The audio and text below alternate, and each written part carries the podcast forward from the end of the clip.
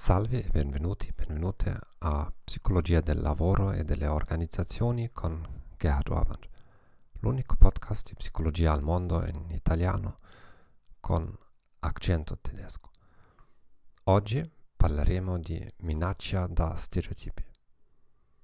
La minaccia degli stereotipi è un fenomeno in cui le persone sono o si sentono a rischio di conformarsi agli stereotipi sul loro gruppo sociale. È una sorta di profezia che si autoavvera. Gli studi più importanti riguardano il genere o le minoranze etniche o sessuali. Tuttavia, vorrei iniziare con un esempio non tipico.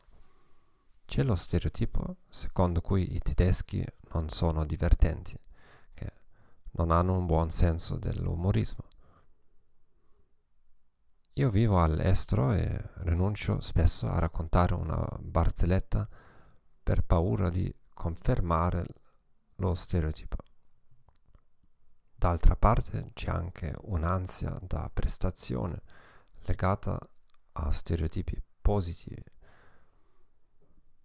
come si suppone che i tedeschi arrivino in tempo, sono sempre ansioso quando non sono in tempo, perché le persone potrebbero prendersi gioco di me come il raro tedesco che arriva troppo tardi.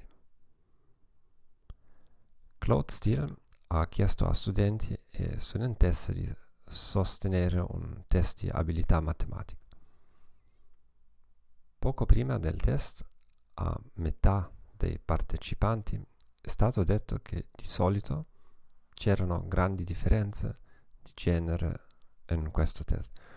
In questo caso le donne hanno ottenuto risultati significativamente peggiori rispetto agli uomini.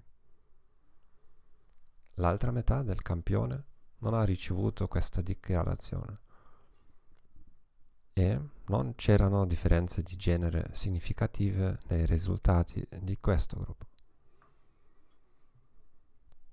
Un gruppo di ricerca dell'Università di Howard ha esaminato due stereotipi culturalmente diffusi e il modo in cui influenzano le prestazioni in un test di matematica.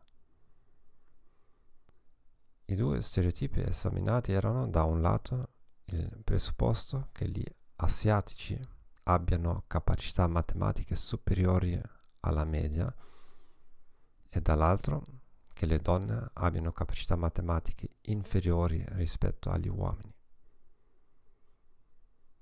Lo studio ha mostrato che le donne asiatiche americane hanno ottenuto risultati migliori in un test di matematica quando la loro identità etnica è stata resa saliente, cioè quando ne sono state messe a conoscenza, mentre i loro risultati erano peggiori quando la loro identità di genere è stata attivata.